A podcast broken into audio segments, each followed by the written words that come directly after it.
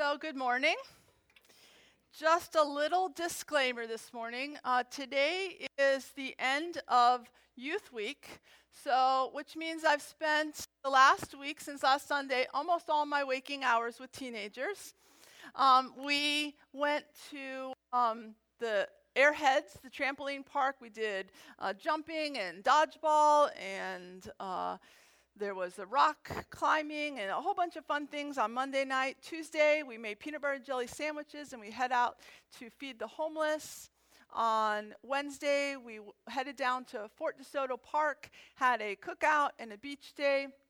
Last night, we went to Cosmic Bowling at Dunedin Lanes and then had a lock in here, a sleepover, um, which means um, I didn't get much sleep. And when I agreed to do the sermon, I wasn't thinking about the fact that I would have to preach the next day on little to no sleep. So, having said that, bear with me. Um, I'm frazzled today, so just bear with me today. Thank you. so, a little bit about myself. My name is Leslie Goodell. I am the youth director here at Dunedin First United Methodist Church. I've been a member of this church for over 32 years. My husband, Michael, and I got married here 31 years ago in the sanctuary. I actually first came to this church in the early 80s with a friend of mine, Dave McCraney, who invited me to youth group. I've been through a lot this church, both amazing and heartbreaking. But God continues to amaze me in how He can use the people at Dunedin First United Methodist Church. And I'm blessed to be a part of it. 26 years ago, on a Sunday just like today, I, I became part of the youth. It was a youth Sunday just like this. The youth were giving their testimonies, they were singing, and I felt that little tug on my heart. Like, maybe I need to be a part of that ministry. After the service, I approached the youth pastor at the time, Owen Fulgham, and said, Hey, I'm thinking maybe I'm having a calling for youth ministry. And so he to come out on Sunday night and see what it was all about. Well, that's where I've been for the last 26 years on Sunday nights, is hanging out with teenagers. I still have a passion for youth ministry. I love being involved with the teenagers. I love hanging out with these crazy guys. So either it was a calling, or I'm crazy, or maybe just a little bit of both. Both. Um, today's scripture uh, came from Galatians 6, uh, which is the scripture that goes along with the Wilderness Trail logo, uh, which you can see on the screen. And here's how they explain that logo. The Wilderness Trail logo, and that's the group, by the way, that we hiked with, just let you know. This uh, trail logo depicts the experience in which we invite youth, family, college students, adults, volunteers, and leaders to live. Based on Galatians 6 2, bear one another's burdens and so fulfill the law of Christ. This image has become for us an image of the kingdom of God as we go about burden bearing in small group wilderness journeys, walking together, taking quiet time, sharing boxes and holy grounds, washing one another's feet, playing in the rain, serving and celebrating secret friends, sharing meals, and trusting the process. This image reminds us to love one another on trail and out in the world. And as you can see on the picture, each one is helping the person in front of them with their pack bearing some of their load. So, how do we bear one another's burdens? And what are the burdens of the people around us that we bear? At the end of his life, Sir Winston Churchill said, When I look back on all these worries, I remember the story of an old man who said on his deathbed that he had had a lot of trouble in his life, most of which had never happened. Churchill was talking about the burden of worries that never actually materialize. However, there's a lot of types of burdens in life, and some are very real.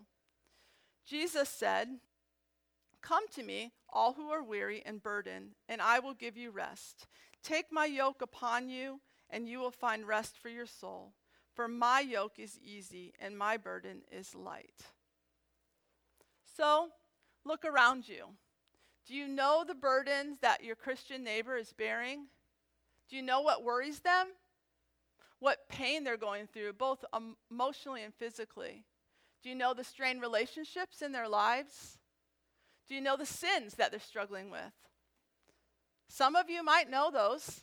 Some of you might know them enough to know what someone's struggling with. But I'm telling you, there are so many more in this room that you can't even imagine. So, how do we bear those burdens if we don't know what they are? Good question, right? one of the first things that I can think of is to talk to people around you in church. Say, hey, how are you doing? And listen. Okay, I know how many people are going to say, I'm fine. But are we really? If you're the one being asked, be. I'm not asking you to pour out your heart and soul, but maybe just say, hey, I'm struggling with something. And find a time to sit down with that person and talk about it. And if you're struggling with something and someone is not asking you, how are you doing? Find someone you trust and talk to them about it. I know this can be really hard. A lot of reasons why talking about our feelings fear of conflict, fear of rejection, emotional perfectionism. We don't want other people to see this and flaws low self esteem, hopelessness. We can't imagine how talking about it could do any good. But I'm here to tell you talking about what you're struggling with do wonders. In 2013, shortly after his 75th birthday, my father passed away suddenly from a heart attack. It blindsided me. I was broken. My mom had passed away several years ago, but it was a completely different situation. Who struggled most of her adult life with drug addiction and alcoholism, and her frail body just couldn't keep going. She had suffered for so long, and she was finally at peace. We were ready for it, well, as ready as we could be. But my father's sudden death was like drowning. I couldn't breathe. And to top it all off, he was married to, um, let's just say, not the nicest person, um, who was physically, emotionally, and verbally abusive to her stepchildren. My two sisters, who are here today, um, and I decided that we needed to make that trek to Dallas for the funeral, despite the fact that we were pretty much told we weren't welcome there. We even wrote an email to our stepmother saying that um, we would like to speak at the funeral and wrote a really nice little um, letter about what we wanted to say, even including the fact that we knew how much our father was loved in Texas. This is the response that I got back from her quote unquote. We have tried to make it very clear to all of you that this time of remembering is for us. This time of remembering is for me my family and Bob, that's my dad, and my friends. This is the reason you are told there will not be closure for any of you at this service or by coming to Texas. In all capital letters, this time of celebration of life not about you girls. The answer is no. So, even though we knew this was not going to be easy, we rented a car and made the long journey to Texas for our father. We were determined to act in a manner which would make our dad proud. We knew the difficulties of this. There's so much pain and hurt associated with our stepfamily. So my sister Brenda came up with a safe word. Something that we could say when we knew, felt our blood boiling, when we just felt like we were about ready to stand up and scream about the injustice of what was going on. Our safe word was ice water. Don't ask me why, I don't know. And boy, oh boy, did we need that Savior. As we entered the church, several people came immediately knew who we were. My sister Kristen and I looked just like our dad. Uh, they were very nice and told us where to sit on the third row behind our step family. It was excruciating. All this talk about our father and not one word about his daughters that he loved so much. His step grandchildren putting flowers on the altar for their step grandfather. Our stepsister talking about our father. Ice water, ice water, ice water. Okay, we made it through. We did it. No outbursts. After the service, there was a reception in the basement, which included a slideshow, which didn't really include his daughters. And as we sat at the table, just dumbfounded about what had just happened, three ladies walked up to us, introduced themselves as our, my, our father's co workers, and asked us if everything was okay and wanted to know why we didn't have anything to do with the service. We told them it was a really long story. They could see our pain. They invited us out to dinner that night, and we accepted. It was exactly what we needed. It was the closure we weren't supposed to get. We were able to read what we wanted to say at the funeral. We, were, we laughed, we cried, we talked about the Father that we love so much. That day could have ended so much differently if those three amazing women wouldn't have noticed our pain, reached out to us, and let us speak our piece. Let us talk about the Father that we love so much. I'm telling you, talk about it. Talk about it. It helps. We can't bear each other's burdens if we don't know what they are. Okay, drink of water real quick. Sorry. Another thing that I can think of that we can do to get to know each other so we can talk to each other is through small groups. I absolutely love my small group, and I know they feel the same way. In fact, a couple weeks ago, when sharing an unforgettable moment at small group, my friend said that her unforgettable moment was being a part of our small group. It's a great way to connect with other Christians, have accountability, grow in your faith. I definitely highly recommend it. And when you get to know people, then it's easier to open up to them. So uh, Kiana and Aaliyah wrote, read from uh, the message version today of the scripture, Galatians 6, 1 through 10. And I'd like to look at it right now um, in the NIV version, the first three verses.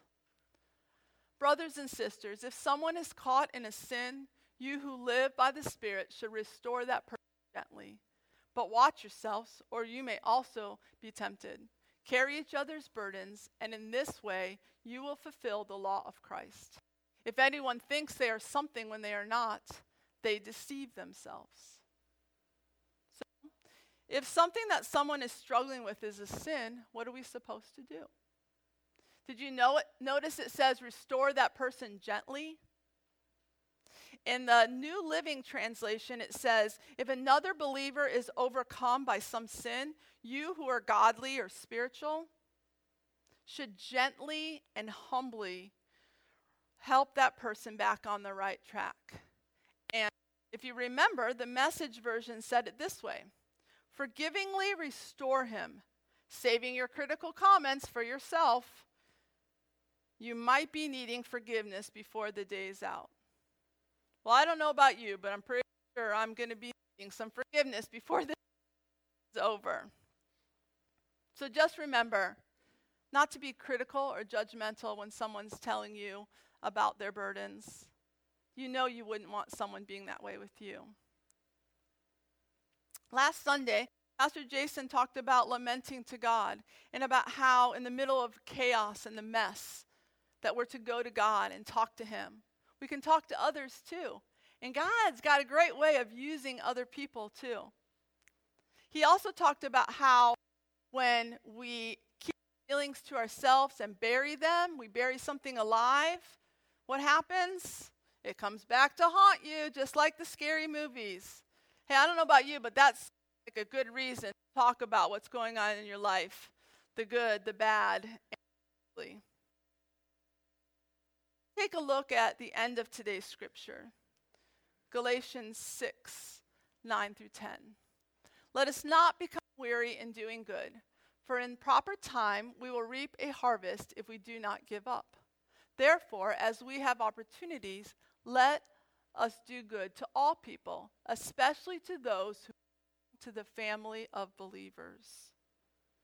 Part of scripture reminds me of my favorite Bible verse, which is Ephesians 2:10. We are God's workmanship, created to do good works, which he prepared in advance for us to do. It's obvious God wants us to do good works, and he doesn't want us to grow weary of doing them. About 15 years ago, on a very busy Sunday, uh, Sunday in the life of a church staff where you just wish you had a cot in the corner because I had two services, Sunday school, small break, then a youth parent meeting, and a, a uh, since I didn't have a cot, I decided I'll just take a walk and get some fresh air. So as I was taking the walk, I was thinking about the scripture that we had just talked about in, in school, how um, God prepares good deeds in advance. Guess what?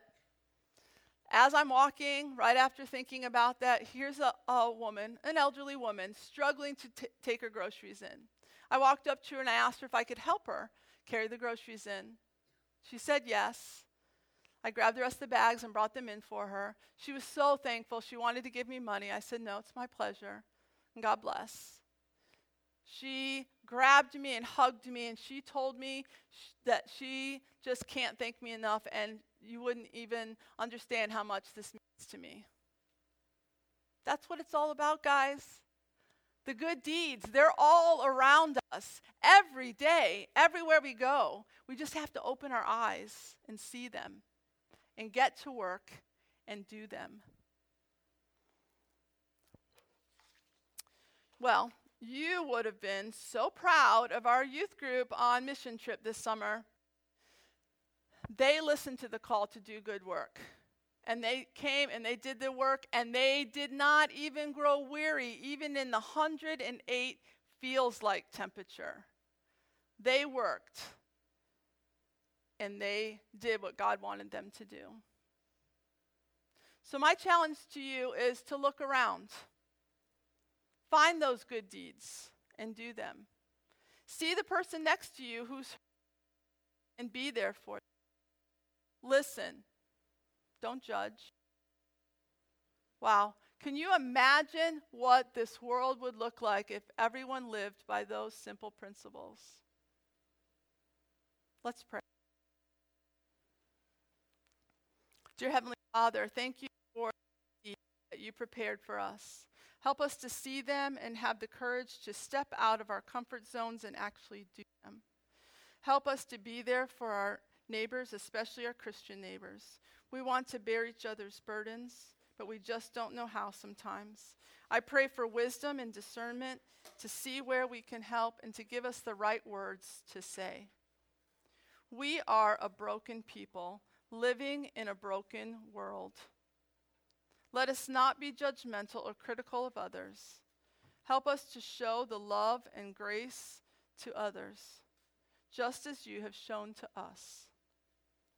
It's in Jesus' name. Amen.